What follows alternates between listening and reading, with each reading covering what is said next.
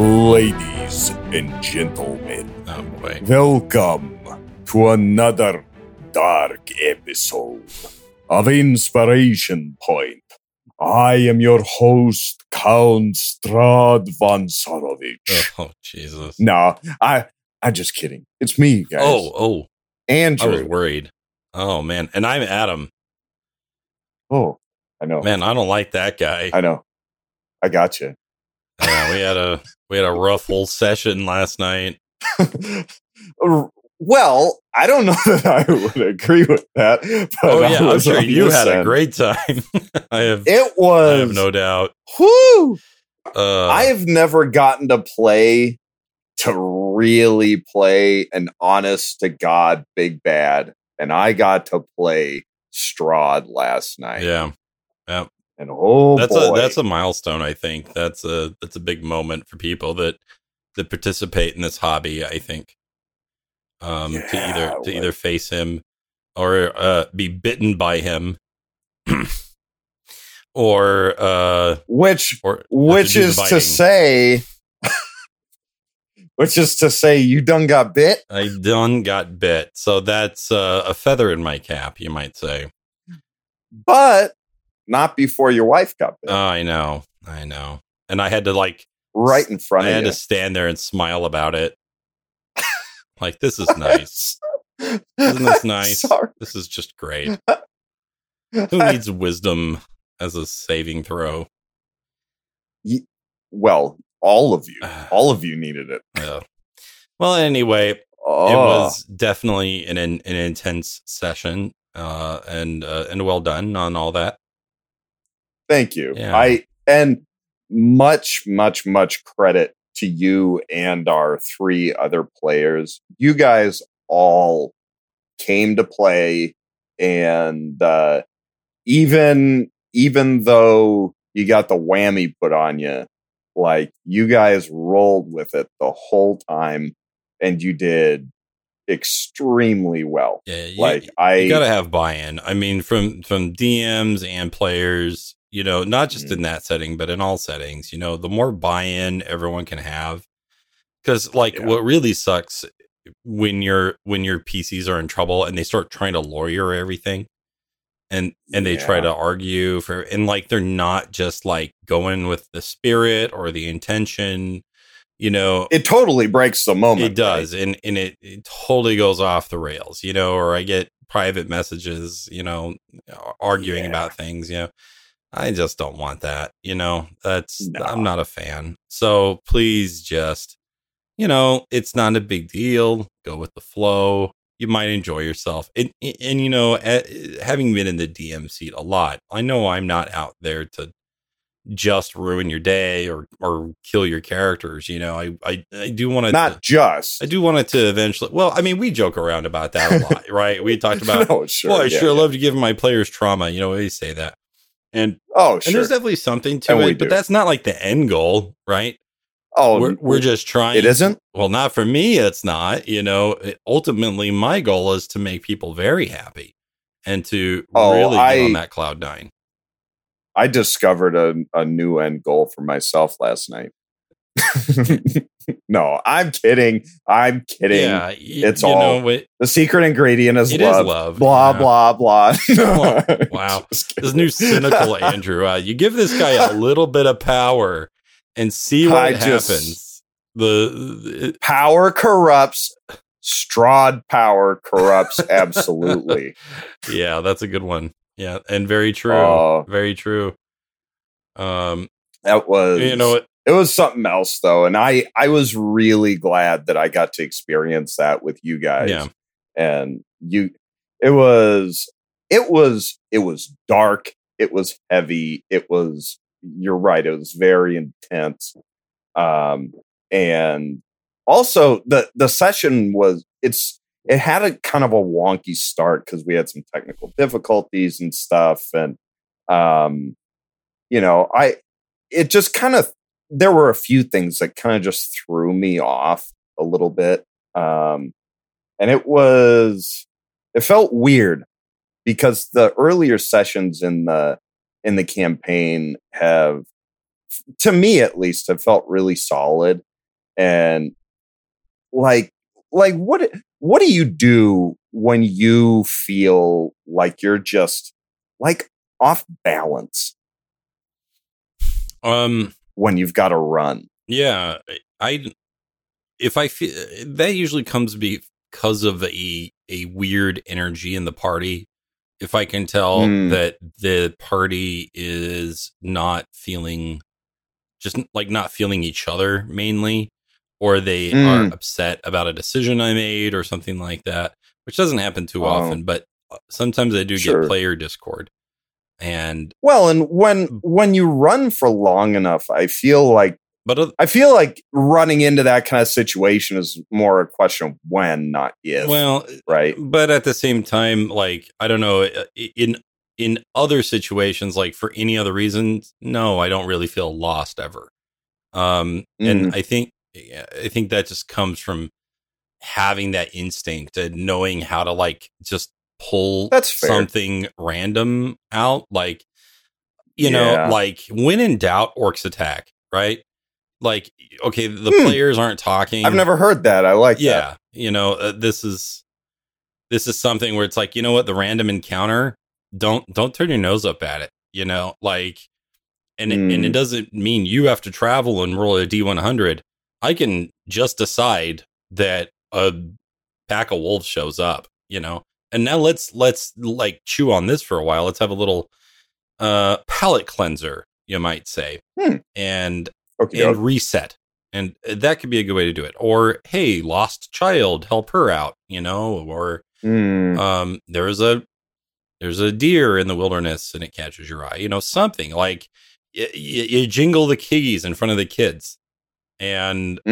and you just kind of reset the tone and I think that that's the best way to do it. And I don't know when you when you've been running a lot, it's it's you know, I think it becomes an instinct like you have a bag of tricks and you just reach in and throw it at people and they go, "Oh, wow, that's fun. That's shiny." So yeah so that's what I would that's, probably recommend. that's a that's a that's a good tip i appreciate you know, you, and you ran short on time yesterday and yeah and what I would recommend in in that case, um, which by the way almost never happens to me, I have the opposite problem where I w- I, prep way too much and we don't get to half of it, and then I get irritated. But um, you know, if you do find yourself in that moment where you're like, I don't know what to do, um, Mm, you know, have that eh, random encounter table ready to go. Uh, they can they can Mhm. just fight a bear, you know, like anything, you know, it doesn't mm. doesn't matter. You know, just, okay just get him to play, get him to do something. Fair enough So i that's just my I think- cents, my advice. in in my head i my brain is always in this place of like i want to make sure that what i'm giving you guys is like as excellent as possible so i always uh, my my brain wants to stay away from throwing random encounters because i because i don't want to feel like i'm being lazy hmm I- I I know that isn't what it actually is, Yeah. but you know, I want I want you guys to feel like it's a you know like a tailored experience Yeah. and all this stuff. And um, but you're you're totally right. It at the end of the day, it's a tool that's in our GM's bag of tricks, Mhm. and we shouldn't be afraid of using it. And that's that's a bit of uh that's a bit of inspiration and advice that I am gonna take to heart, and I will try to remember that for the future. Yeah, I would I would highly Um, recommend checking out uh Sly Flourish's, the Lazy Dungeon, Lazy GM. the Lazy yeah. yeah. GM or whatever it is. And uh, I, no, I think you're right. Lazy Dungeon I, Master. I, I is listened to the audiobook version. It's not very long, and uh, about half like half of it or so is just Q and A with uh, various uh, Mm. dungeon masters. Just and like the prevailing theme was, did you feel like your players had more fun when you were like the most prepared? And they were like, not always. A lot of times it was the thing that I winged, and um, but I also know that you know you and I think differently. And it, What? and for me, sometimes I have to get out of my own way. Whereas I know you Mm. definitely thrive on some script. But at, at the same time, like when you did goblins, like I mean, That's I don't think you were breaking your brain to do that one, you know. And uh, I, I well. think you put a lot of pressure not- on yourself, and and that is the thing that I think gets you into into funk, and and not just you, but like anybody, you you can get you know this sort of performance anxiety, and you know Yeah. feel like you're you're being judged by your players who are. You know, if you're playing with a good group, I- they're all sitting there rooting for you. Really, they want they came to have a good time.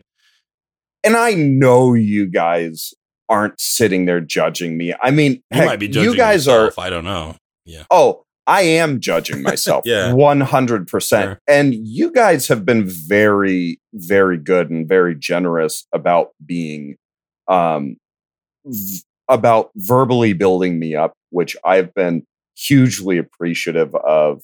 And it, you know, sometimes it's it's easy to kind of have sort of a self-deprecating mindset, yeah, like yeah, ah, you know, you guys are just being nice or whatever sure. um but it's it's true like if if you are with a group of actual friends like maybe if you're you know doing a paid gming gig like that might feel a little different but um you know if you're sitting around with your buddies you would hope that you know that they're in your corner Yeah. right You know, Uh, and I've said it before, I'm a big fan of the sort of indirect preparation, you know, where you, you read over the stuff, you write some broad stroke notes, you Mm. you have like your couple of bullet points that you can quickly reference.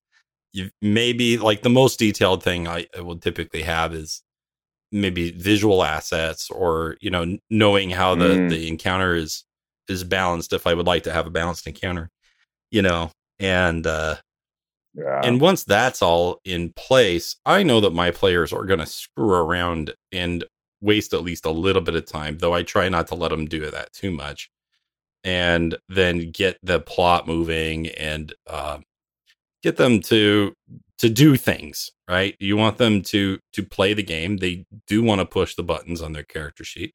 They also Right. want to, um, you know, express their character, but they need to do so in a way that is concise and meaningful uh Right. and not just um having a mundane conversation and that's something that i think actually appeals to a lot of people and so i guess i can't say it's objectively wrong to do that but i will say that Mhm. i don't prefer it um sure. but you can when in doubt lean on that a little bit and yeah. you know and combat of course takes time. We, we know you know we we talk about how how can we make combat not take as much time?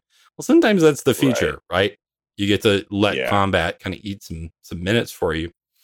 So yeah.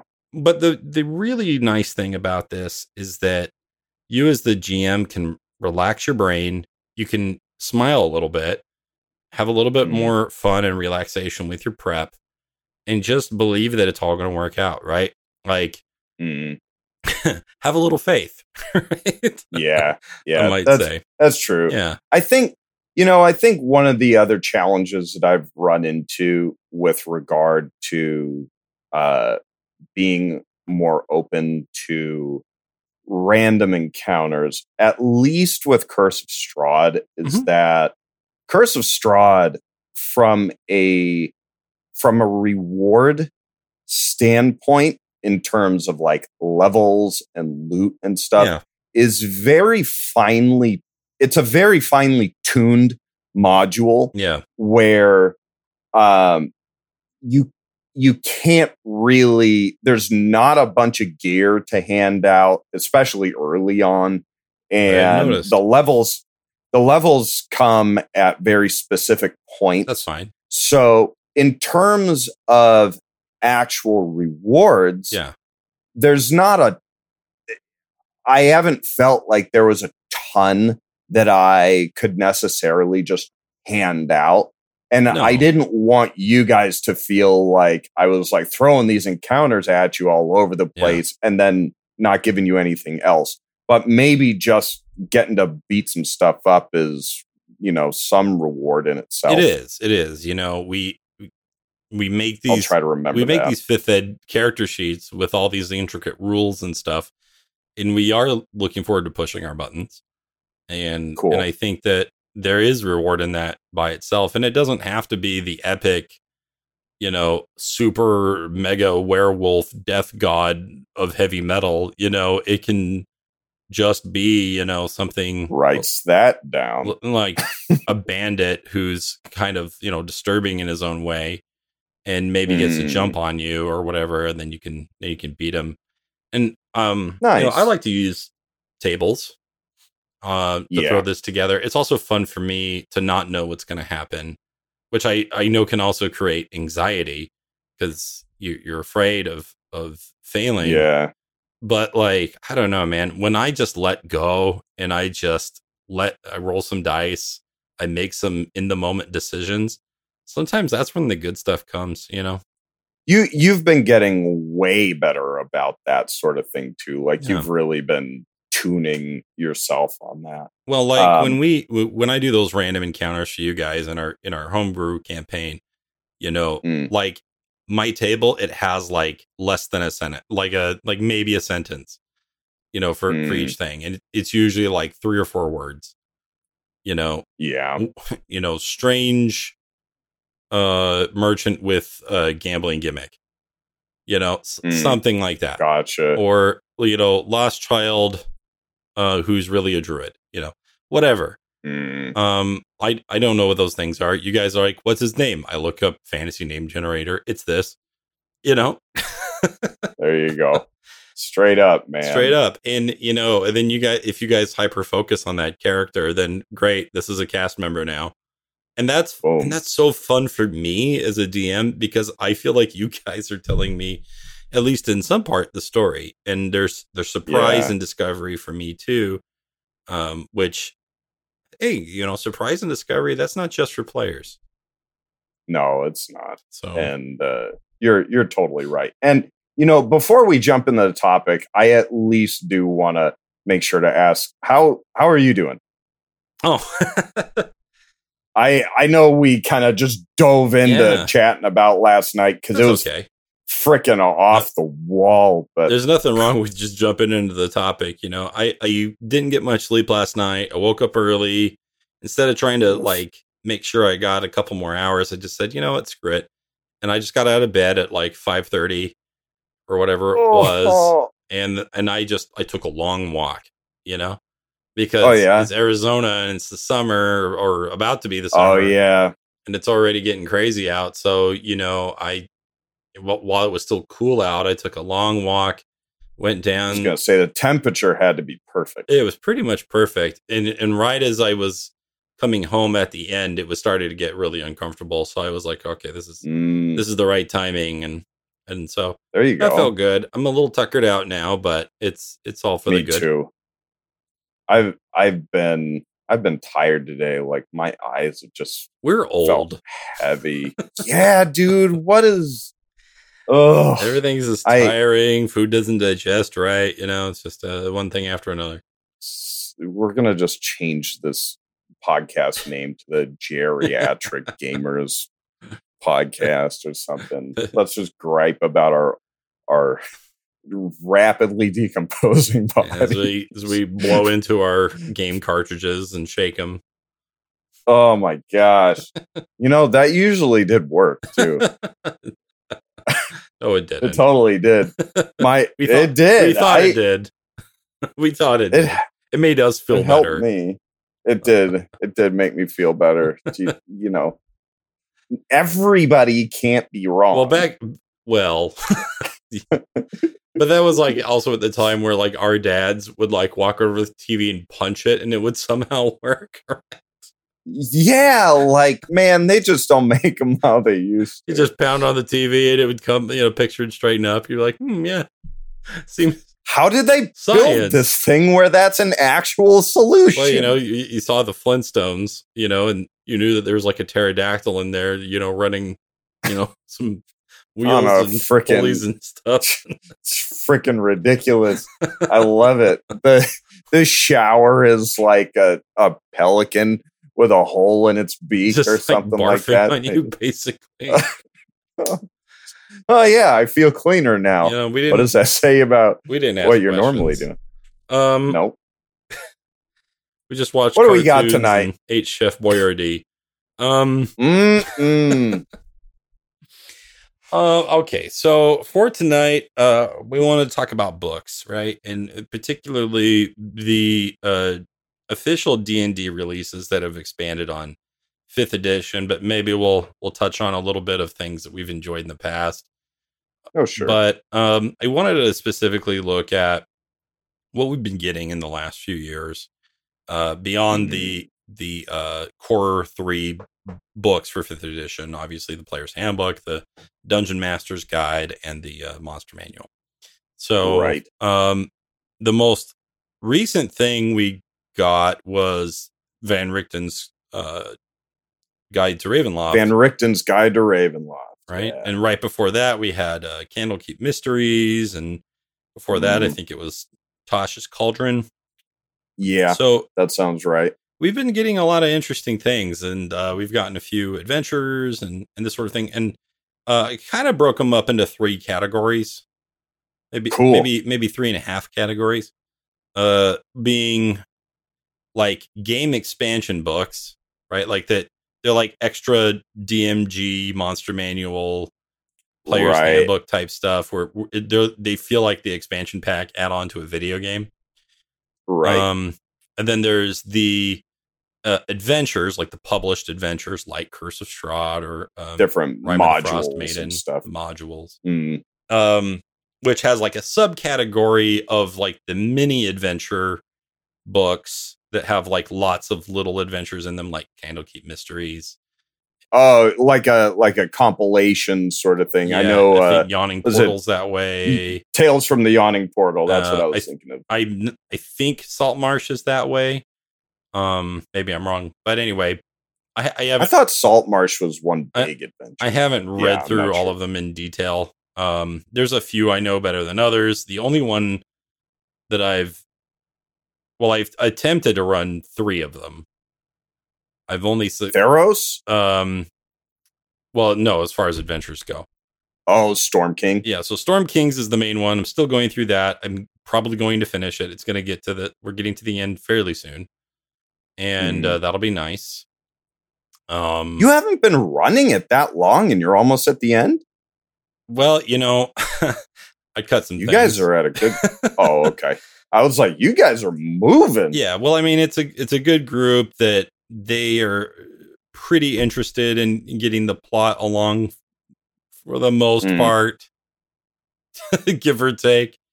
You know, but they're no, they're really good players. So, um, Nice. that's that's been nice, and of course, you know, my style is to hey, let's let's go. Yeah. Um, and so there's that. I did an attempt with Hoard of the Dragon Queen, uh, and then ended up just homebrewing it. And then I did an Oh, attempt. I did that I- back in the I day. attempted to read Out of the Abyss, and then I just created a totally different campaign along the same idea, Mm. um, which you played in, um, which was Sunlight. Um, oh yeah. so the third type Did- of book Did you ever get your hands on uh, Avernus? Um, I have held it. I've flipped through it. Um, I haven't, I haven't uh bought it. Uh, I wonder how that is. the- I, I feel like Spike I've- might have used it. he did use parts of it for our campaign. Yeah. where we were where we were roaming on in on motorcycles and trucks through hell, or the Yep. abyss, I should say. Um, so that was that was cool. That's like right out of there, which I is what I would recommend to do. But but first, I wanted I wanted to say that the third category of book, which is my personal favorite, is the uh the settings. So that would be Mm. like uh Mythic Odysseys of Theros and um and like Eberron. Uh the th- what's weird about Van Richten's is it's like yeah. it's like right in the middle of that like expansion Yeah. book, but also the setting book. It totally is. It's real. It it's a very unique book. So to so to that end, it even though I don't I'm not a huge fan of Ravenloft, um, I still think that it is uh one of the better books out there uh that they that Mm. they've released. I've been I was really impressed with it. Yeah, me too. Um, Me too. so uh, out of those three categories, you know, do you have a favorite? You know, the the published adventure, the the setting, or the game expansion? You know, I I think the the settings I find interesting, Yeah, but I frankly like I'm I'm just starting to lean into running more than uh than or at least maybe as much as playing. yeah.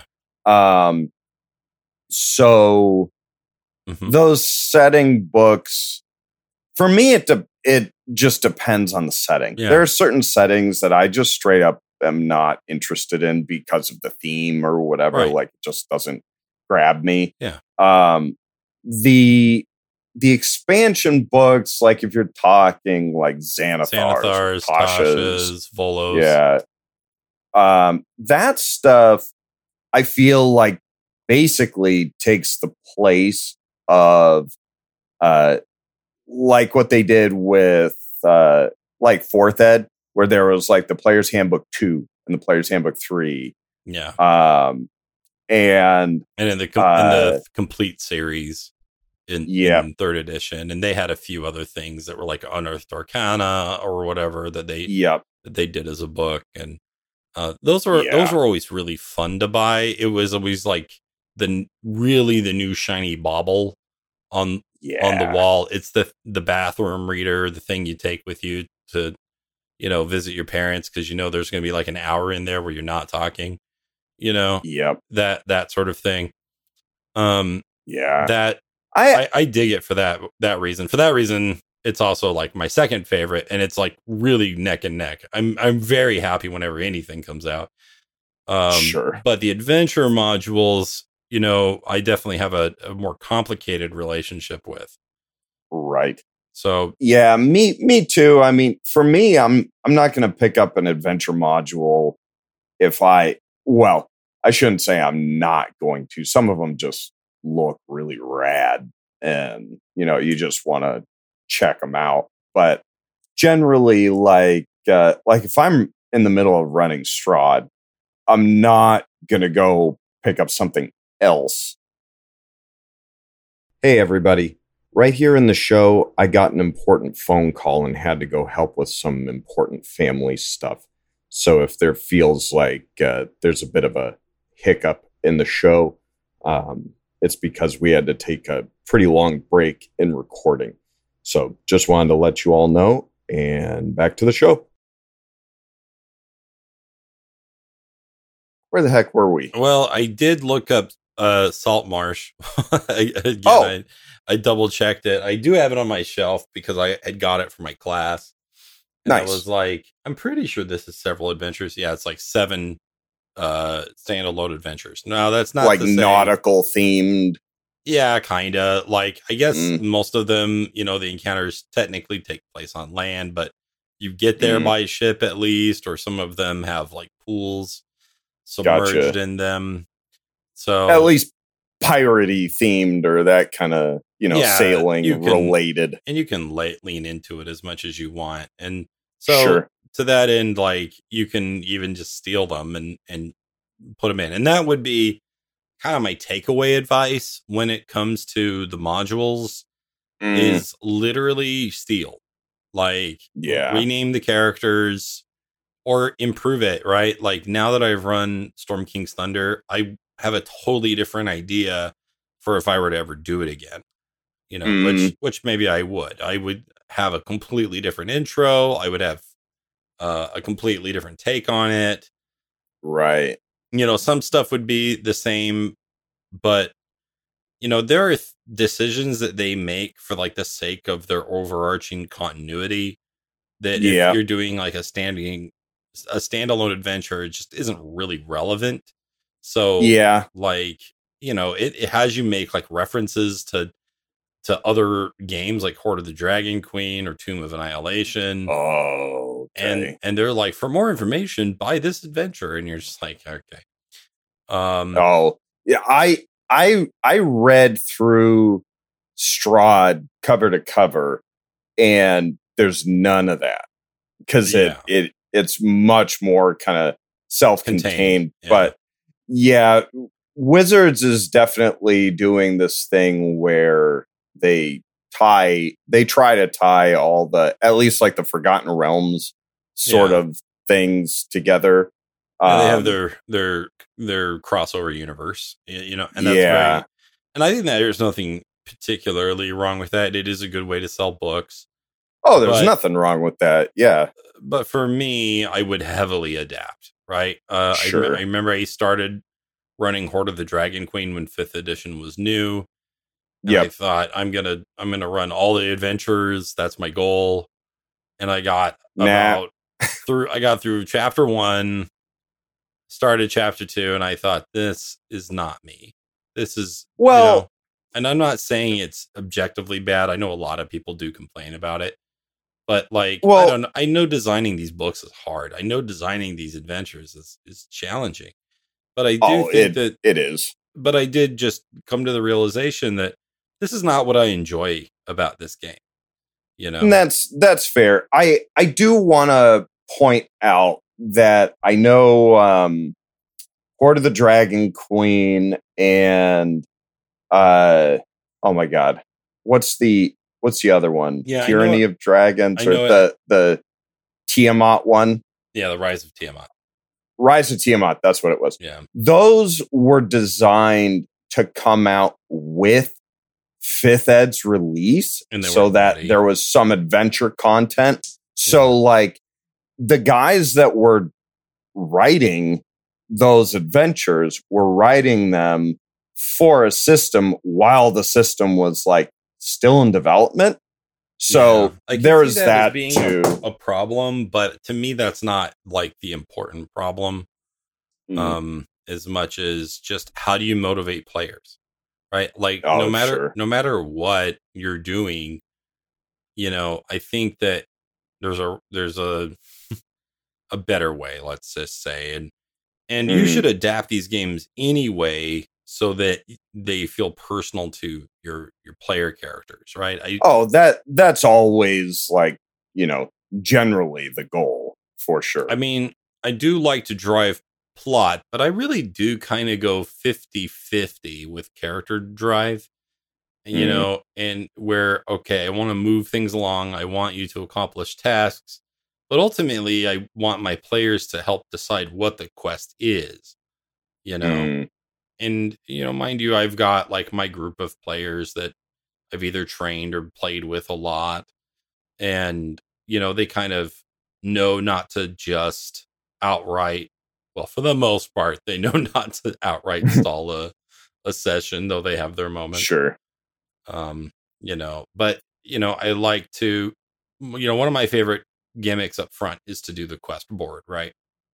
And Oh, the, sure. and the and the quest board for me is is so fun because i i'm basically just asking the players hey what what do you want to do and uh here are things that you have to give up and what do you think is important? And they'll literally have a discussion about what they think is important. And then they go and they do the thing and then i'll give them a couple of choices while they're there and you know those can lead to to things down the road and and they kind of write the story in that way that i can take characters from backstory that start popping in i mean you should adapt modules so that they do some similar things probably but the, they are written in such a way out of the box where certain things are supposed to happen in order for right for for plot point A to move to plot point B. So I would just Yeah. say take inspiration, don't be afraid to adapt, but there are good ideas here, right? oh And- there there are lots of them um Yeah. what's what's interesting about modules too from a design perspective is if you're if you're homebrewing something for your players you can get your players involved and you can find out who the PCs are going to be Yeah. so that you can tailor things. But if you're a writer who has to write a module that needs to be able to be used with any group, by necessity, you can't really tailor it to a specific set of characters. You can maybe tie in like broad organizations or factions and things like that. Yeah. But that that's why a lot of times when you see these modules, they tend to focus on the villain or like have have those kinds of characters feel central because you don't really have consistent main characters air quotes to point things toward in and uh, designing around that challenge is difficult. And and there's not necessarily a right answer. And i think that the designers typically do expect um, the GMs to at least do a bit of tweaking to kind of oh yeah, and they they tune even, it for your PCs. Yeah, Yeah, they even essentially tell you to do just that to the to their Right. credit. But you know, there is this sort of fine line between you know what do you want the designers to have for you to make jamming easier while also not Mhm. you know overburdening you with with uh extra detail that maybe Right. would be best left to that moment of improv or to your own creativity you know and that's that's essentially a guessing game because every every person who runs a game is going to want different things right. It's But- all an opinion. but what I can talk about for sure are the things that that I enjoy from the various books and that Mhm. um uh and that I'd like to see more of and maybe some things I'd like to see less of. Mm-hmm. So I thought we could we could get into it and kind of look at, you know, what are some of our favorite books and what what are our likes and dislikes. So Sure. um so first of all, things I like and okay, I think one of the best books that's come out has been Xanathar's Guide to Everything. Mm. I have used it a lot. I think that it is like the DMG too, but it also is also kind of the player's handbook too, because there is a lot of good stuff, a lot of subclasses. So there's even Right. some feats and uh, and by the way, feats are something that they've gone very light in in uh in fifth edition, and I think for the better. I think that's Mm. been a wise decision for the most part. Although I there is part of me that longs to see a new one a little more often. Right. Uh, but they have them there. They have some uh, in Tasha's, and they've got a few in Volos. Actually, wait, do they have feats in Xanathars? Maybe they don't in Xanathars. I forget. But anyway, they have a lot of subclasses. Yeah. And, uh, you know, that's something that we all enjoy. We all like to see that new subclass come out. And, Yeah. uh, and that's been good. Xanathars has a lot of good things, but I wanted to keep the the list for each of the books I was going to talk about like really tight. So Sure. main big points in Xanathars for me are downtime options, downtime revisited. You know, I like me some downtime. Oh yeah. Uh, so that's very useful. Uh, the subclasses are great, which I mentioned. Uh, using tool proficiencies was always something that I felt was underutilized in the in the DMG, and I was glad that they, they hit on that. Uh, and then just some revisiting some basic rules and mechanics. So those are my main things. Uh, you know, what d- do you like Xanathars? Do you uh have any favorite Um, pieces of it? I you know, I I approach the books in in general in kind of a different way. I tend to just hyper focus on certain things I need Mhm. and whatever book it's in, it's like whatever. Um I'll a lot of times I'll go through D&D Beyond or uh other online resources and I'll Google around for certain things. Um do you do you own Xanathars? I don't. I No. I honestly I, I mean, don't, I don't have. own every book either. Um, yeah, but I I don't have many physical copies of things. Um, I think I actually did buy the digital version of Xanathars, um, but I I tend to just look okay. around okay, for. it's a, it's a, it's all right. You know, um, Tasha's is very much the same way. Did you get Tasha's? No, no, Uh, I would recommend both of them. Uh, if nothing else, they're fun bathroom readers. Um, so uh, they're very similar in that they Mhm. offer a lot of options for uh, players to play with and, and mess around with. Uh, but they also have fun and interesting tools for GMs, and I think that was something that that I do generally look for.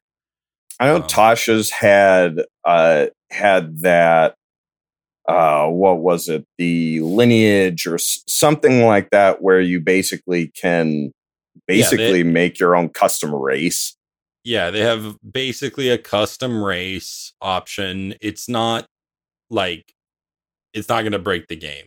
Like right it, it helps you get like the flavor you want, but it might not be the most ideal powerhouse. If that's what you want, you should just pick half orc or like wood elf. You know, uh, I I just like starting with I like You know. starting with the feat yeah, that's that's my human- big thing And essentially, this gives you more or less variant human to create if you want to. But like Mhm. now, it's like, okay, do you want dark vision? Okay, then you're going to give up something else. right Um, but it's pretty good. And at the very least, it allows you to take the existing races and tweak those.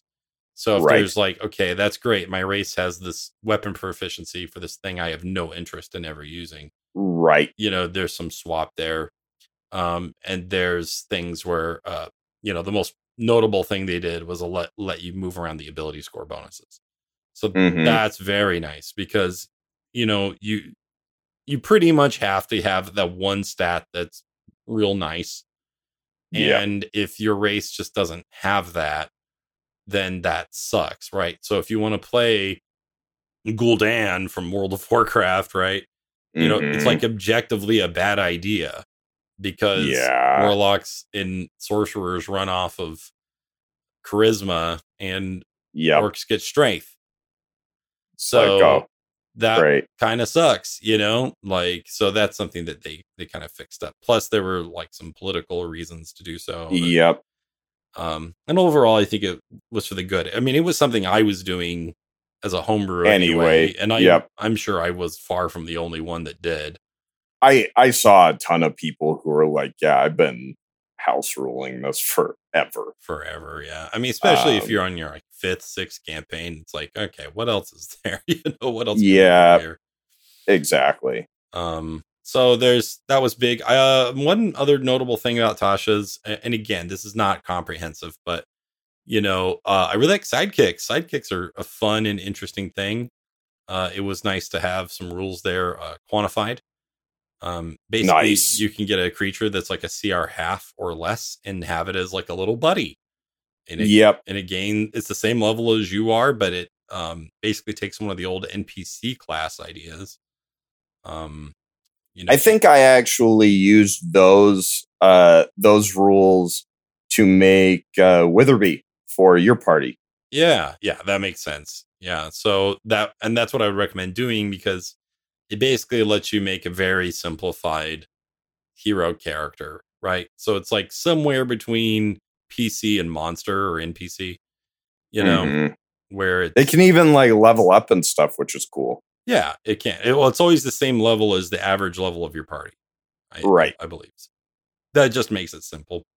Yep. um, because you don't want them to steal the show or have it be about them. But uh, we've all been in a game where someone was like, "I want it to be our pet now. This guy's our mascot. He's our little buddy, right?" Yep. And then you, as a DM, go, Ugh, "You know, how do I?" Deal with? Yeah. But at least now But, there's there's something to do with that. I'm gonna cast Awaken on that vulture that we uh that we made our pet in Theros. Yeah, There you go. He'll be our our sidekick. and we'll we'll ignore the possible moral questions regarding that. But um, We are friends. what you want to do? I Um, don't know what you want to do. uh, Jungle Book. Uh, ano- another book, big uh, book that I really enjoyed was uh, Volo's Guide to Monsters. If uh, Mm, if you like you some interesting races, I was Yeah. gonna say playable, lots of crazy playable races.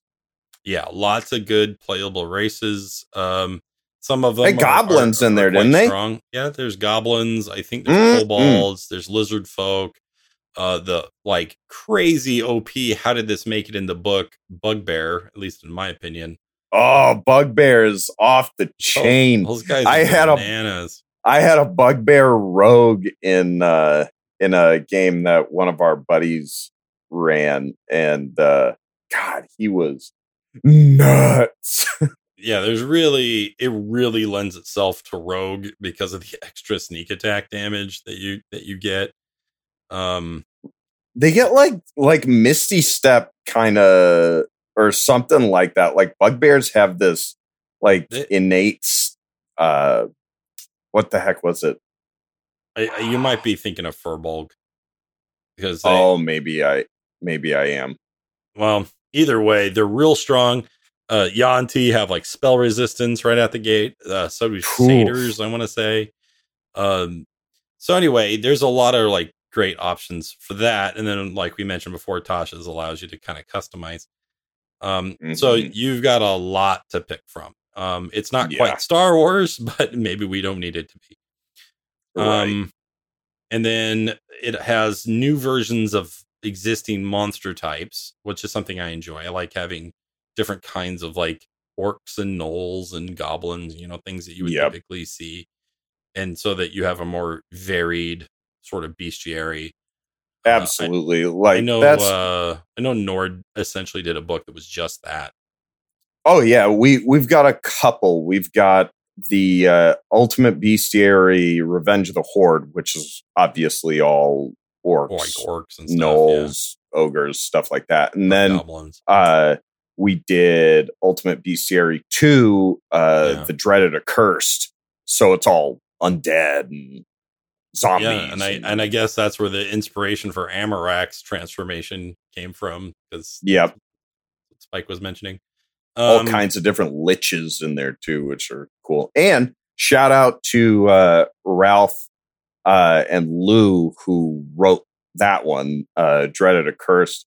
Uh ralph wrote a ton of uh, really great like flavor text as if there was a guy um like through over the course of the book some some uh, like explorer or uh, someone documenting things and you kind of see his mental state deteriorating over the course of the yeah. book through his Clever. journal entries it's really well done and it looks really cool like it's kind of handwritten and stuff so if you dig that kind of stuff definitely check out dreaded accursed Okay.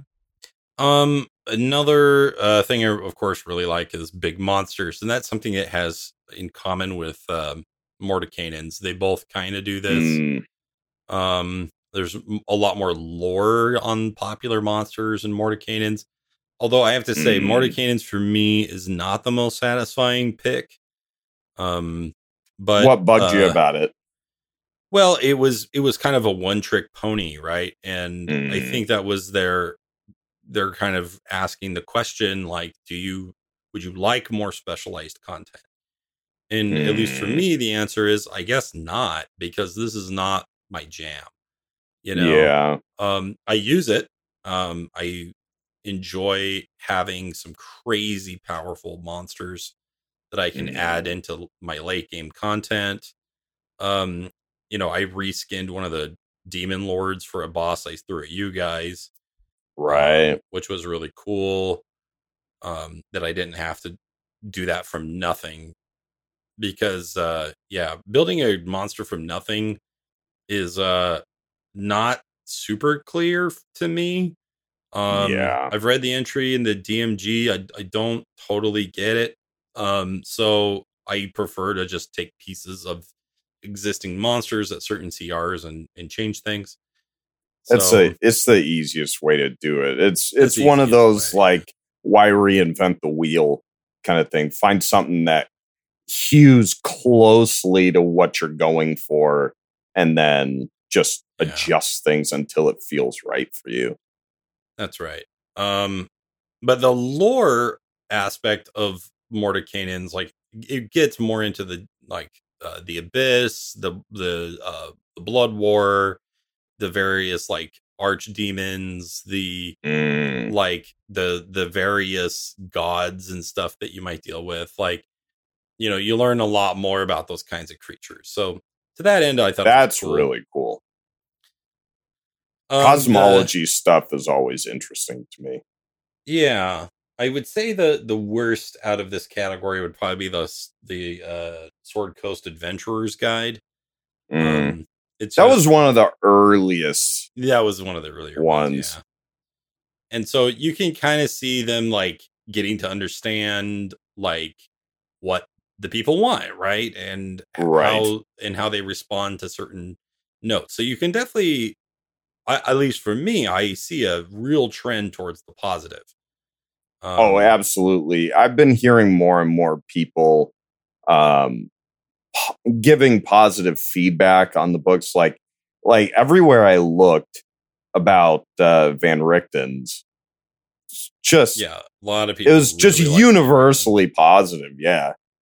And that, you know, and that brings me to Van Richten's because, Mm. you know, I, I have to put it in this weird spot between setting and expansion book. I, I think I ultimately treat it as expansion book because of the Yeah. naming convention.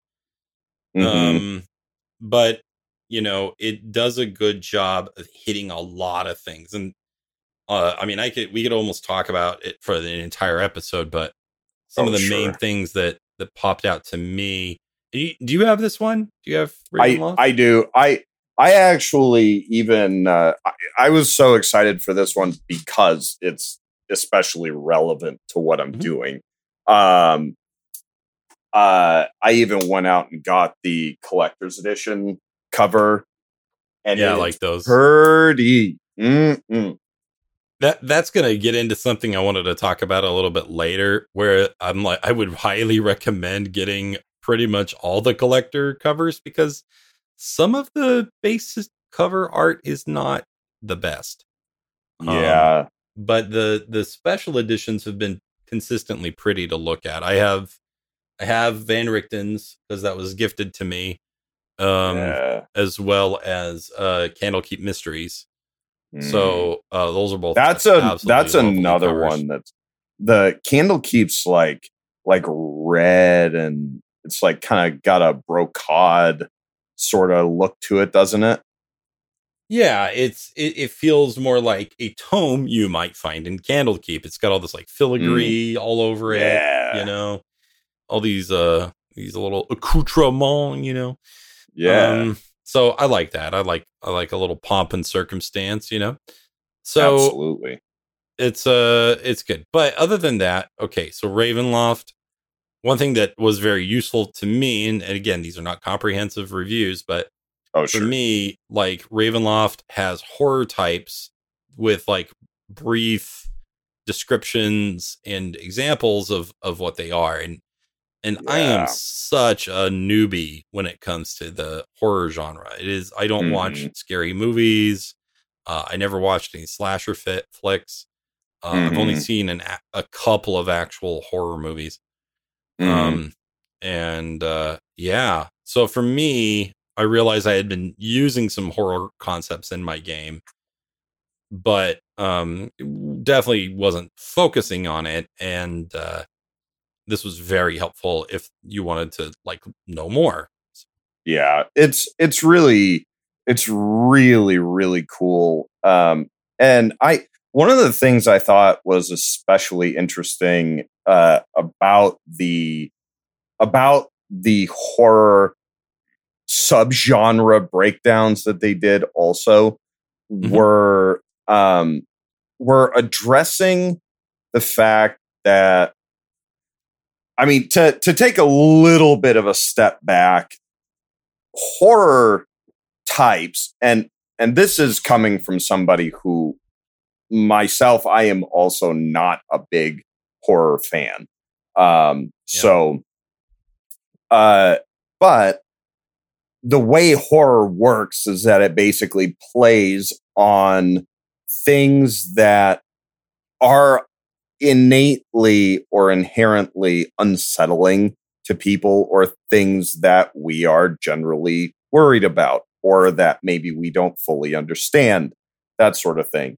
Um, but if you look back at different uh, popular horror things, um, different movies, books, what have you, uh, certain things are common tropes within those genres, and some of them can tend to be perhaps a little insensitive or um, or even just straight up bigoted. Um, they're like uh, H.P. Lovecraft, uh, who, if anyone doesn't know, did the Cthulhu mythos and everything. Um, he had some major bigotry issues. Um, there are other things like, uh, well, anyway, in these different breakdowns in Van Richten's, they point out these different trouble spots explicitly and help you to help you make sure that you can avoid those things. So that navigate the political landscape a little bit. Yeah, and and also make sure that you're being respectful to your players and, you know, Yeah, if, they definitely had some chat in there about, "Hey, you're kind of here to freak out your players, but make sure that, you know, you're not like hitting triggers and Yep. You're not giving them experiences that they just really don't want to have. Like, because yep. to, to, some extent, there can be fun in being scared or feeling tense or having suspense or, right, you know, being a little freaked out or whatever. But there are certain things where you don't really want to explore that much, you know? Oh, yeah. I mean, there, there are, there are tons of people just throughout life who have experienced various different kinds of trauma in real life and having those kinds of things come up like like different kinds of abuse or things like that um, so those people might very well go i would really rather we just stay away from that kind of from topic that, yeah. and that's fine you know like i'm i'm looking at the body horror entry right here and uh, its its little bullet point says the genre has a history of portraying disability as monstrous. Be aware of those tropes and avoid them. So that's a good um, point. Yeah, you know, disfigurements you know, and things. Also, yeah. also mental illness has been a yep a, a huge uh, subtopic. That's a huge that. one. Yeah, absolutely. Well, we don't want to do like a full full review, but yeah, that's something very useful that's in the book. Yeah, and and I'm yeah. glad that they're they're aware enough to address those things. Uh, another fun thing they do are sub race add ons where you can yeah. transform your race. Like there's like the hag or hexborn, I think it's called, where you basically have hag blood. I think there's it's hex blood. Yeah, I, I think, think, it's called. Um, I think it's called hex blood. I'm looking. Um, there's a uh, there, there's the Dhampir for the the edgy teenager. Um, hey, for for anyone who wants to, it's basically a straight up vampire overlay. Like, yeah, it is. So you get you get bit, you transform. Now you you can you can add this, and sometimes it replaces uh racial bonuses that you have, and some of it is swappable or or whatever. Yeah. So that that's oh. kind of neat. And yes, it is hex blood. Yeah, and then what's the third one? Isn't it kind of like a Frankensteiny kind of thing? Dhampir and let's see. I'm looking at it right now. Dhampir, Hexblood, and Reborn. Yeah, the Reborn. Yeah. Uh, it does. I, I I'm confused why there's not like a lichen kind of thing in here. I think that would be right. Nice. You know, I um, I have a character that I wouldn't mind becoming a were rat at some point. um, you know. So anyway, uh, and then if you are looking for lichen stuff, go uh, check out Dreaded Accursed. We've got some stuff in there. there so, you go. Uh, there you go. Shameless plug. Shameless plug. Okay, so the other thing that I really like from the DM perspective is how it um gu- gives you guides into creating adventures and uh in like your own sort of sections of the what do they call it? These like The uh pocket dimensions. What are they their uh uh domains demi-planes? dread. yeah, the domains of dread, and then also Right. dark lords if you'd like to. So So, that's cool. really that's really cool. I like that kind of guide. yeah. So It's- that's Ravenloft. it's i think what was also really interesting about this book um and i know we're trying to move on Yeah, um I know. the uh we in in the vast majority of these books Uh-huh. you'll get monsters that have these big stat blocks and things Yeah. like that Yep. in this one i i would say like i don't know about half maybe a third of the book is a single section on the domains of dread. There's got to be like 30 or freaking 40 of these things and all of them have their own dark lords. And what's interesting about those dark lords is that none of them have stat blocks they are all completely open to how you want to design these characters. And i thought that that was a really really really interesting choice. So instead of putting in stat blocks they just crammed in a metric ton of just place after place after place with these crazy and unique ideas for uh, some small, some a little bit bigger settings, and you can pop these things anywhere. Um, it was a it was a very interesting design choice. Yeah.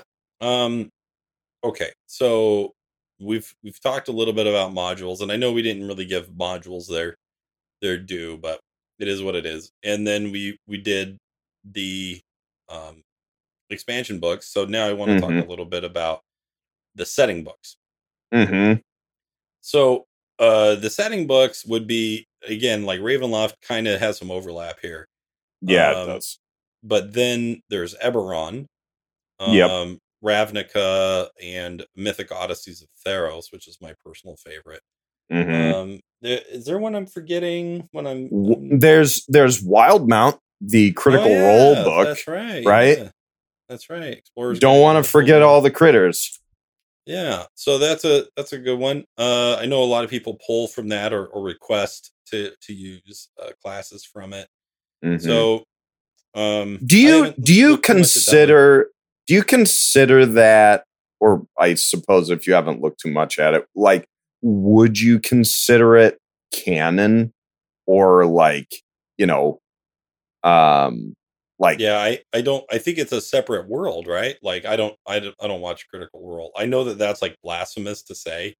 right I I uh, I didn't get into it. I I have difficulty watching uh uh live plays, i but i would get into it but i just heard about it late and they had already like like 2000 freaking episodes or something like that i you was know, when, when- when they throw it up on Netflix, maybe I'll check it out. Right? You know, there you go Like eventually, like the Guild was eventually thrown thrown up on the Netflix, and there you so go we'll, we'll we'll see. But um, okay, so I really like these books a lot um, because I want a homebrew, Mhm. but I don't necessarily want to start with nothing. And Yeah. so the the DMG offers some great rollable tables that we've used before on the show to to help us with that. Xanathar has some things that are very helpful. Uh, these things have a lot more with like giving you ideas for for settings and locations and characters and factions and political organizations. Um, Mm. but they're they're broad enough that there's a lot of room to sort of build and play off of. So right it gives you a nice foundation yeah. Yeah. So my favorite one is Mythic Odysseys of Theros. Theros gives you some really cool things. First of all, the book's just absolutely gorgeous. Oh Um, yeah.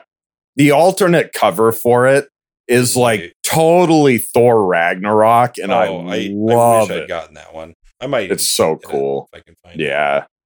Because I because I actually really like what's inside the book a lot. It's very you know, I was I was telling you yesterday that Ravenloft is like not necessarily my jam. Yeah. Um, Theros is one hundred percent my jam. Like there you go. Colorful. It is expressive. It is well, it's just the, epic, off the chain. It's epic. Yeah. It's heroic. It's idealistic. It has philosophy. Like it literally, it's they wrote it's it like for tailored. you. They like wrote it for me. You know what I mean? So I really enjoy that a lot. Um, has a couple of fun little features, uh, such as supernatural gifts that you get to start out with Mm. with any character you want because your character is special. Your character is the opposite of a Strahd character. Your Mm. character is amazing out the gate.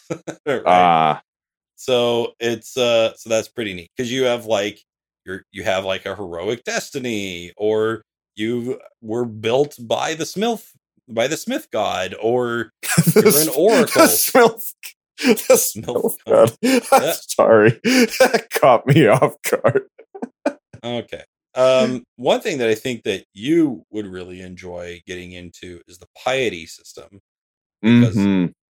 Theros is very focused on the gods that exist Mm. there because it's a very greek themed uh game and so the gods have need to need to play a big role so uh they also provide their own settings races uh which i really like i like to have limited race options when i go into a game so that it feels a little bit more contained So do they uh, do they uh do they like they- they- recommend limiting the PHB races or they have like a little blurb that says like how to get them in basically because they're they're never gonna like just tell you no That's sure to the to the GM. For me, when I ran it, I said the list of races is in this book, Hmm.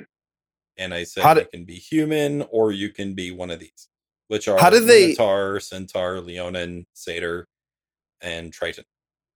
How do they try to uh make tiefling work?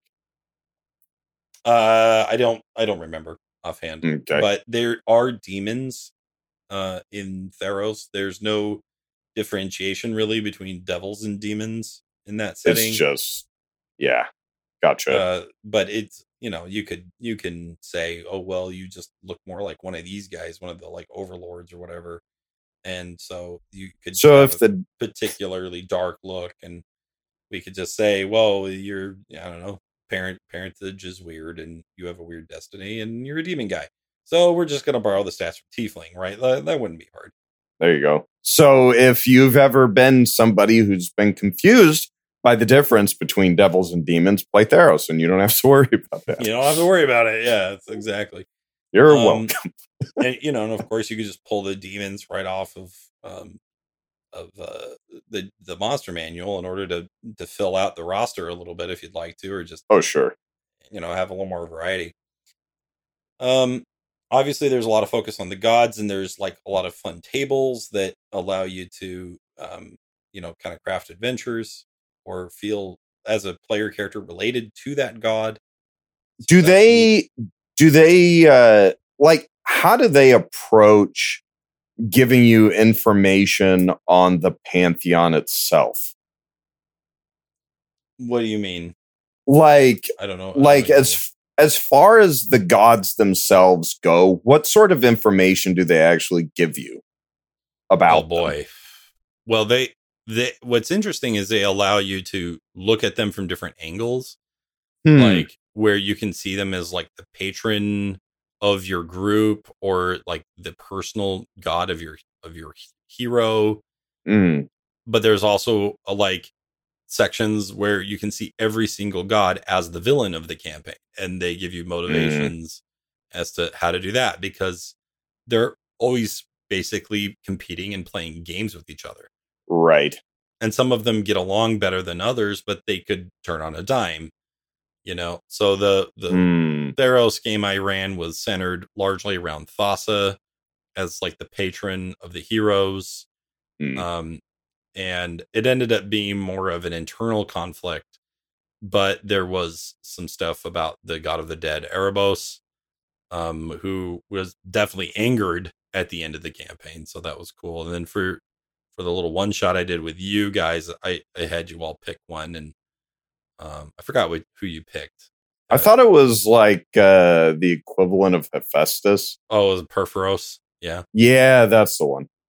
What's really cool about the piety system too is that you can just totally lift it and put it in a different setting. That's Uh, cool. which I've done for one of my Storm King's characters because he wanted to play a particularly uh, pious character. Um, Mm. And so whenever he would make a sacrifice to his deity, I just reskinned Purphoros to be his god. There you go. And so whenever he would hit those milestones in the piety system, I would give him the buffs. That's awesome. I I feel like that's one of the the cool things about these books that go into um that either are straight up settings or like you say with Van Richten's where it's, you know, kind of on the line.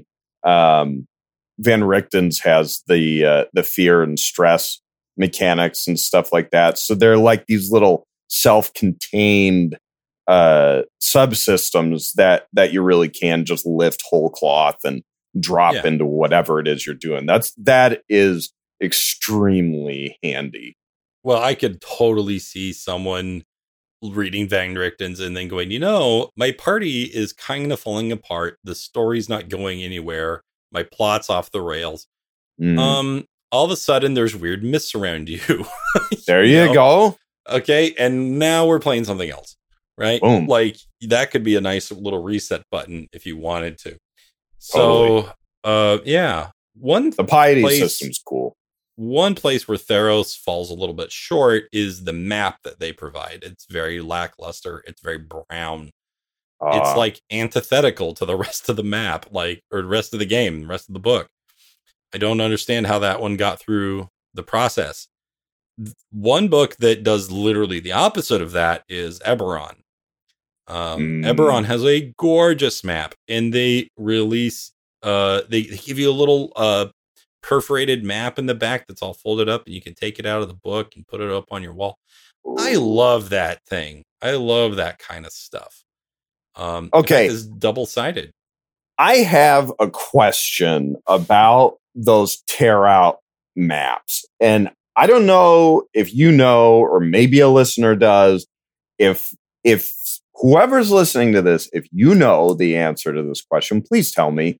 Is there a good way to get the folds out of the maps so they're nice and smooth so you Oh, actually can mount it on a wall, maybe frame it if it's a particularly nice print and May- like maybe the play is to do the opposite, to like crumple it up more and then flatten it out. so it looks like old or something. I don't know. you know Um, I like have not you tried to iron it. You laugh like that's a ridiculous idea but i just sat here and went Huh. thought about it. you you might have something there No, I, I I like it, and I wish they would do that more in these Mm. books. Uh, they don't even do it in the Sword Coast book, at least not the one I have. And it's Yeah. like, what you literally named it after a region. Um, yeah So Eberron does it. There's a couple that do. I can't remember what the other one was offhand. Um, but anyway, it was uh, it was it was a nice little little gimmick. Uh, I like the way the book is organized.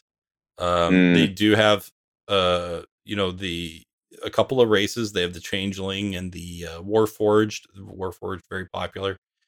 Um, there you go and uh, they also, of course, have the Artificer class, which is very popular. I i've never heard of that I think every group we have has an Artificer of a very stripe in it. everywhere They are everywhere. Like if you if you just think if you just look at the wizard and you go, not enough going on. Try Ah, the yeah. try the artificer. you basically get to play a wizard but you have to make gadgets cast your spells instead What's so funny to me is how many like l- how much stuff is going on and all the artificers I play with basically cast firebolt over and over. it's it's Um, it's a solid strategy Uh with the exception of one who casts grease all the time. Hey, but that works also, out real well because it literally counters all of Storm King's thunder. Um, so the bigger they are, yeah, it really they just like can't get up. Like they are. Oh God, they are just toast from this spell. Just giant turtles. Um, Eberron also oh, has some no. really fun reflavorings of uh races you're already familiar with, like goblins and halflings, and uh that's and very true. Uh, oh yeah, that also uses the full blood orc as a playable race, which is kind of kind of cool. Neat. And and I enjoy that. Um, although I still think half orcs better. But anyway, uh Eberron's cool. I know that uh one of our friends it's his like absolute favorite setting. Yep. And and he gets real excited about that. I have not looked at Ravnica at all. I haven't um, either. I I haven't I know people I have, like it, but I well, it's it's right down the lane for anyone who's a big Magic the Gathering fan. I mean, that's and and for what it's worth, I think Theros is also um like at least tangentially related to Magic, but I know Ravnica is like full blown like that is up, a yeah. Magic the Gathering setting. Yeah, and they're they're going more into it because it's going well. I mean, even Theros is technically a um, a Magic the Gathering setting. Yep. Um, so it was a it was an expansion pack for that game first, and right, which fine. Uh, I like it. And if you want to just take all those gods and just give them the Greek equivalents, that's I'm pretty sure it would work for the most part. One or two exceptions. Right. Um. So, uh, looking at them as a whole, I made kind of a, a, a list of things that I'd like to see and things I don't like. But what are some of the general? And we are running a little low on time, so just real quick, what are some of the things that you generally like overall that you'd like to see more of? Maybe some things you'd like to see less of. I like things that, well, especially with me trying to GM more, I like things that help me with planning and prep. I like to see things. Um, a big thing for me is like layout and ease of use. Um, so just straight up having the content presented in such a way where I can access it easily and and understand how things are connected. Um, that's very helpful. I I do enjoy um, nice illustrations and stuff. Oh yeah, uh, that's important. And generally, the art in these books has been pretty good. Every oh, now and then yeah. you get one thing where you're like, oh, I don't, I don't love that, but for the most right. part, it's pretty impressive. Yeah, I mean, Wizards has the they've got the bankroll to be able to to do that kind of stuff. They hire phenomenal artists. Mm-hmm. Um, I I do like more classes. I was actually uh, chatting on our Discord a little bit today, uh, and I mentioned it would be neat to see uh, either not feats but subclasses or like uh, like you've mentioned the old uh prestige what? classes prestige classes i was thinking paragon yeah. paths that's yeah, which they're they're kind of doing with the the UA that came out. Yep, teasing their next Magic the Gathering themed right um, expansion book where it's like between Warlock, Bard, and Wizard. Right there, there was one where Druid got in there too. Oh, um, there you go. But yeah, those are pretty I, cool. I would like to see something like that that doesn't have class restrictions something yeah. where it's wide open because that's the kind of thing that will start allowing folks to like I've one of the complaints that I've heard is that after a while like you start to run into these things that are like optimal builds and like there's you know feeling like there's a right and a wrong way to make certain characters or you know, after a while, things might feel kind of samey. Um, but if you start putting in these different subclasses that add a lot of flavor and a lot of interest in that direction, but you don't restrict it, it opens the door to really having some super wacky kind of builds or going in really odd creative directions um, and letting I've people get more creative. Yeah, and I, I've generally liked how they've handled that in fifth ed. You know, Mm. you, you hear about like your hexadins and stuff like that. And I Right. just roll, I roll my eyes at that stuff, honestly. Like, Yeah, you know, if someone wanted to do that at the table, I'd be like, ugh, please no. yeah, Just- just, right. You know, why do you want that build? Because it's hella powerful. It's like, yeah, okay. You know, yeah, I like stupid stuff like Wild Barbarian, which is probably like still pretty good, but Mm-hmm. it has that unpredictability of wild magic. It looks Right. ridiculous. Some of the effects are, are kind of silly. You know, it's fun, right? Yeah. Let's, and let's focus on those things. yeah, So that, I mean, that's a personal preference, I guess, but right. Well, you know, also, part, I uh, would say fifth edition has done a, a pretty good job of staying away from the crunchy nightmare that we've had in the past with other versions and systems. Um, yeah, I I- I will say when I was talking on Discord about um, the idea that I just mentioned, Spike had mentioned to me that I was basically uh, what I was describing was essentially Pathfinder Second Edition. I haven't personally messed with Pathfinder 2e, um, but if if what I mentioned sounds interesting to anyone out there and you haven't looked at Pathfinder Second Edition, maybe give it a look. It might be it might Might be be your good. jam. Yeah, You you, know? know? I think I think it's interesting. I I almost wonder it, would it totally break the game? Probably.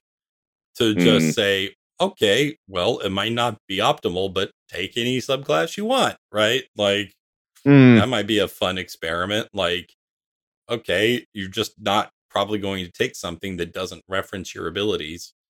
I'll just Um, go uh, go fighter and take assassin or something.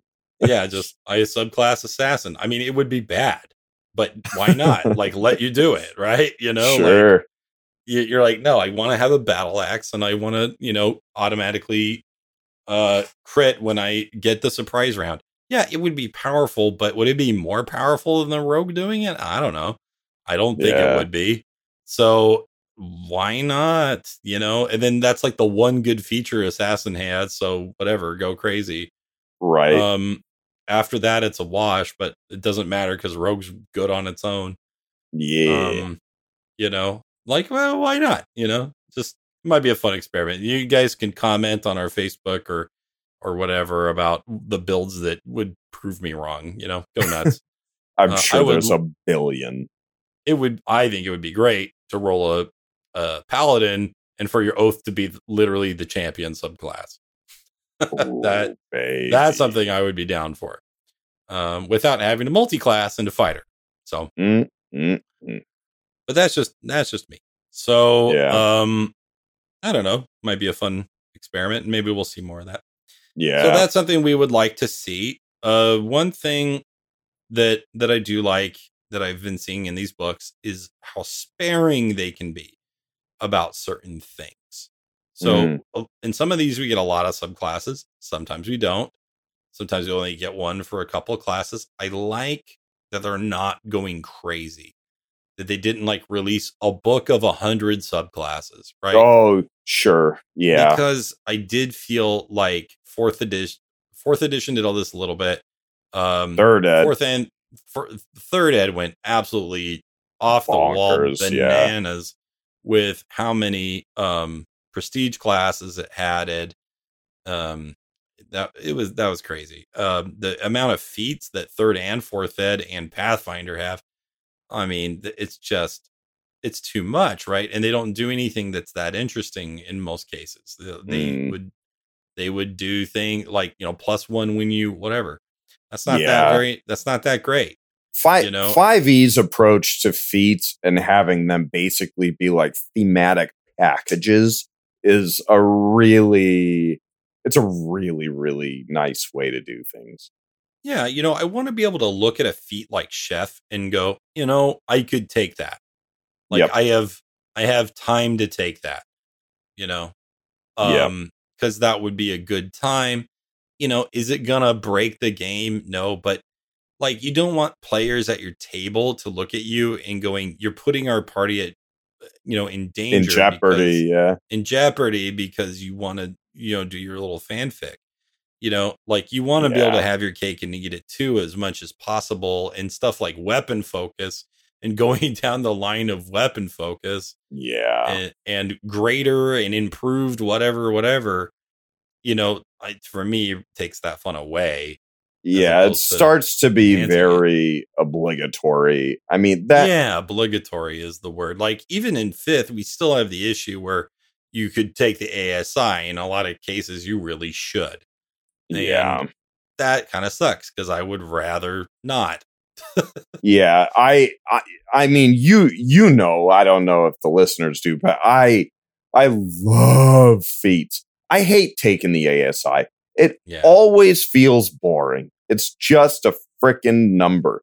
But at the same time, like you almost feel guilty if you don't take the ASI if your primary stat isn't maxed because you feel like you're just doing it wrong. And it's like, but feats are so fun.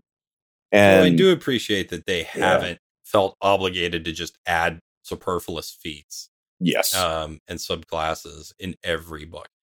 Uh, uh, I think there's one or two subclasses out there in the expansions that uh, aren't I mean aren't that great, but there's some that are serious improvements. And like in Tasha's, they took the old, you know, like the Beastmaster for the Ranger and they Mm. reworked it so that now it would be fun and powerful and interesting. And uh, you know That's- that's that's great. Do stuff that- like that.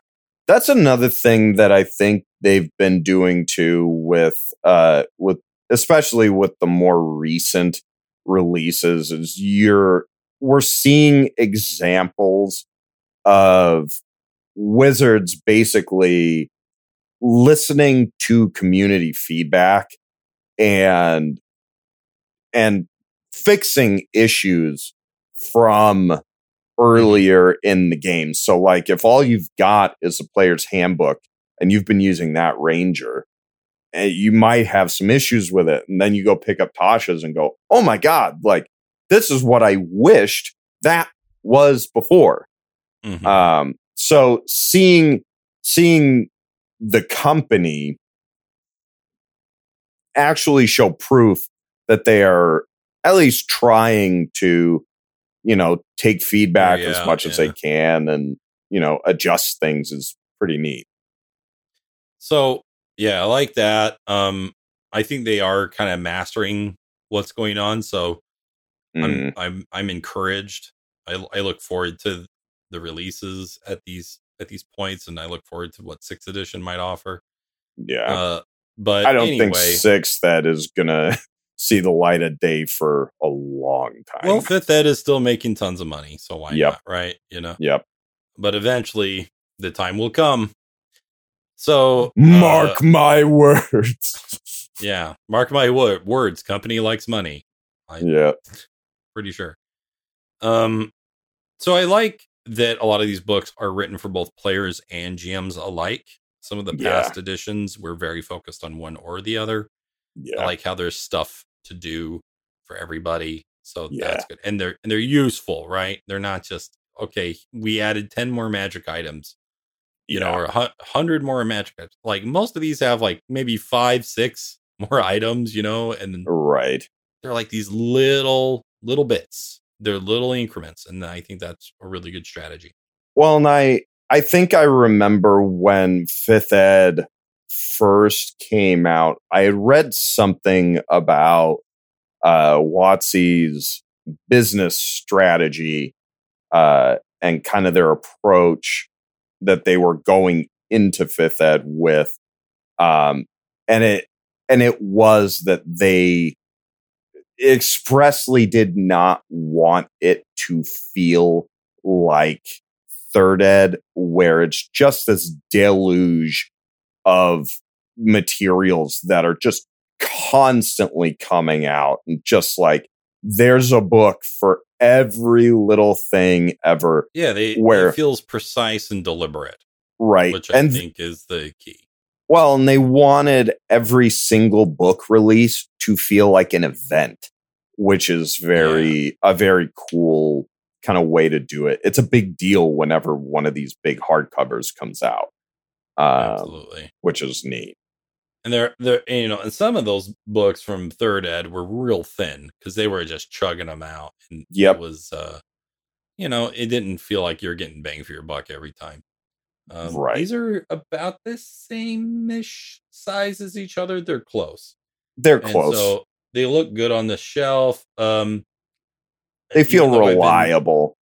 even though I've uh, said many great things about Xanathars, it is noticeably one of the thinner books. Oh yeah.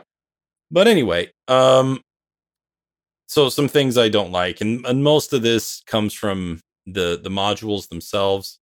Mm. Um, you know, uh, confusing and nonsense plots. That's kind of annoying. Yeah. um this hyper focused on the north and the sword coast Oh, Like- you know come on.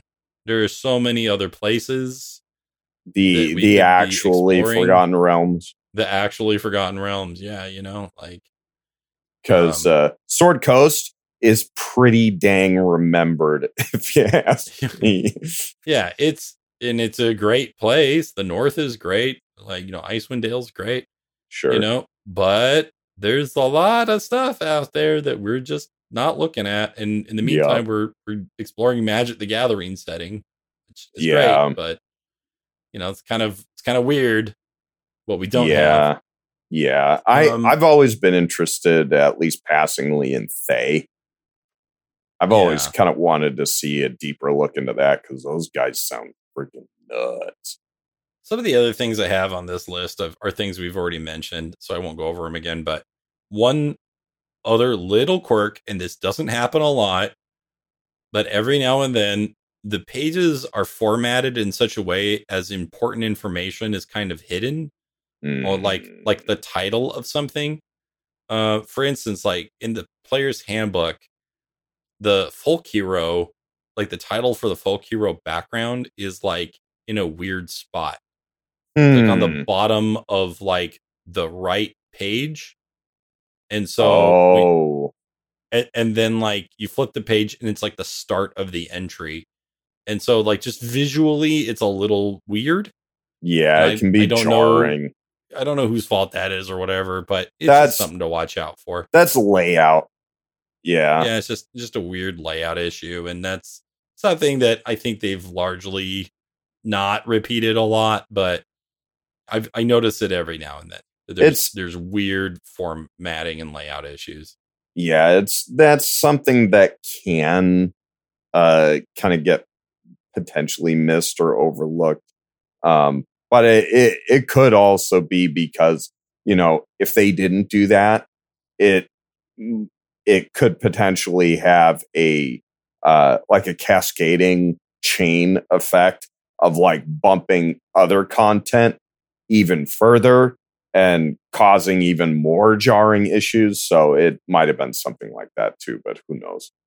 who knows so anyway stuff uh, that i hope to see in the future this is just the wish list stuff um this is the last thing i'll mention Mm. um you know something uh from other cultures would be Mm. nice you know uh a lot of this is very norse for the most part there's Mm. some like western europe fantasy wouldn't mind seeing you know something more asian wouldn't mind seeing some indian stuff maybe Mm. something more american west you know that i kind of oh yeah.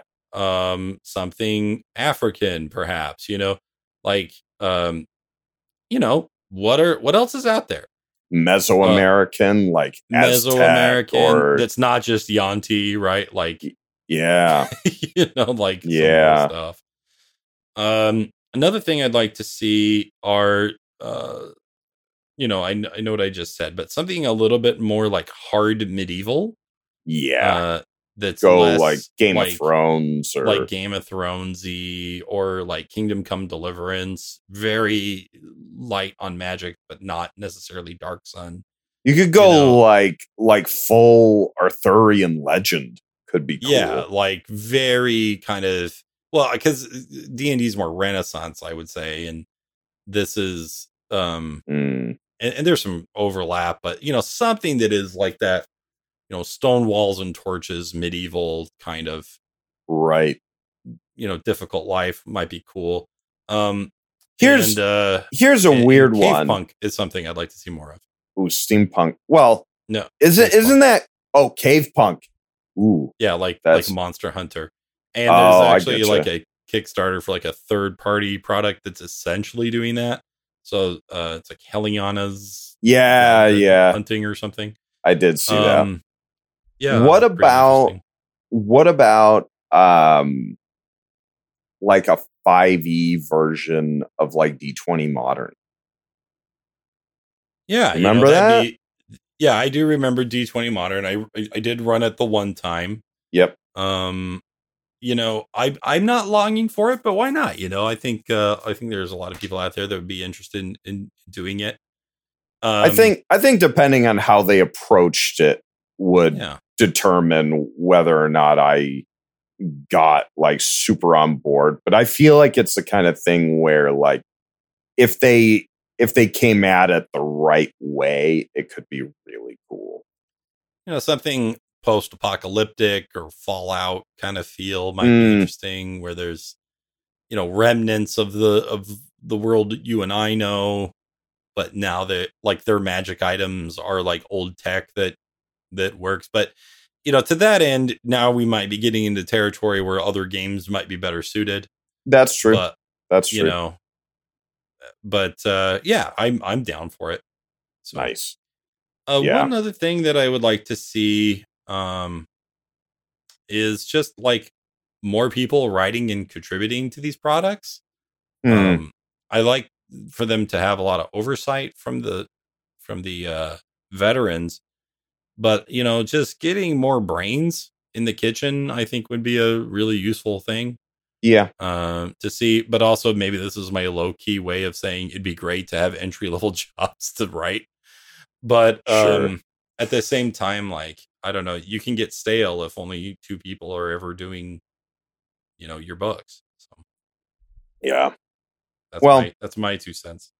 Yeah. They've I I know a few um contributors uh uh Eliza Teague, um Rob Wheeland, who we actually need to get back on the show. He was actually our first guest, but we totally Lost the goofed on the recording. It that was a bummer. Um but Rob's a great guy and I'd love to have him back. Um so they but yeah, there's there's all kinds of folks out there and there there are ways to get into the business but um i mean that's that's a whole other can of worms So this ended up being like a a, a pretty monster episode. Um, you know, but Yeah. uh, we better we, we better wrap it up now without too much more pomp and circumstance.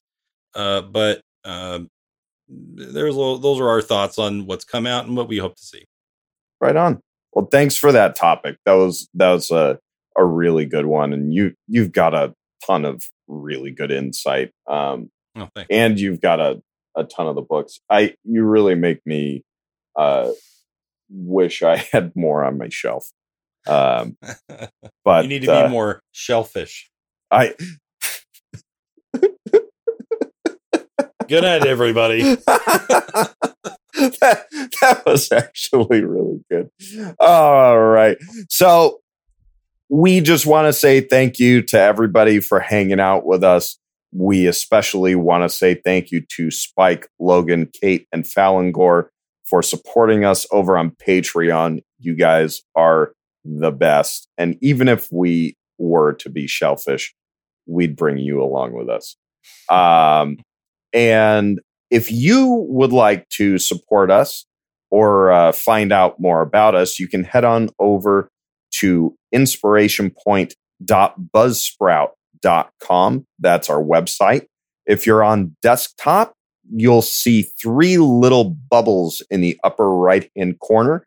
And if you're on mobile, it will just be right at the top center of the page. Those little bubbles will take you to our Facebook, Twitter, and our Patreon.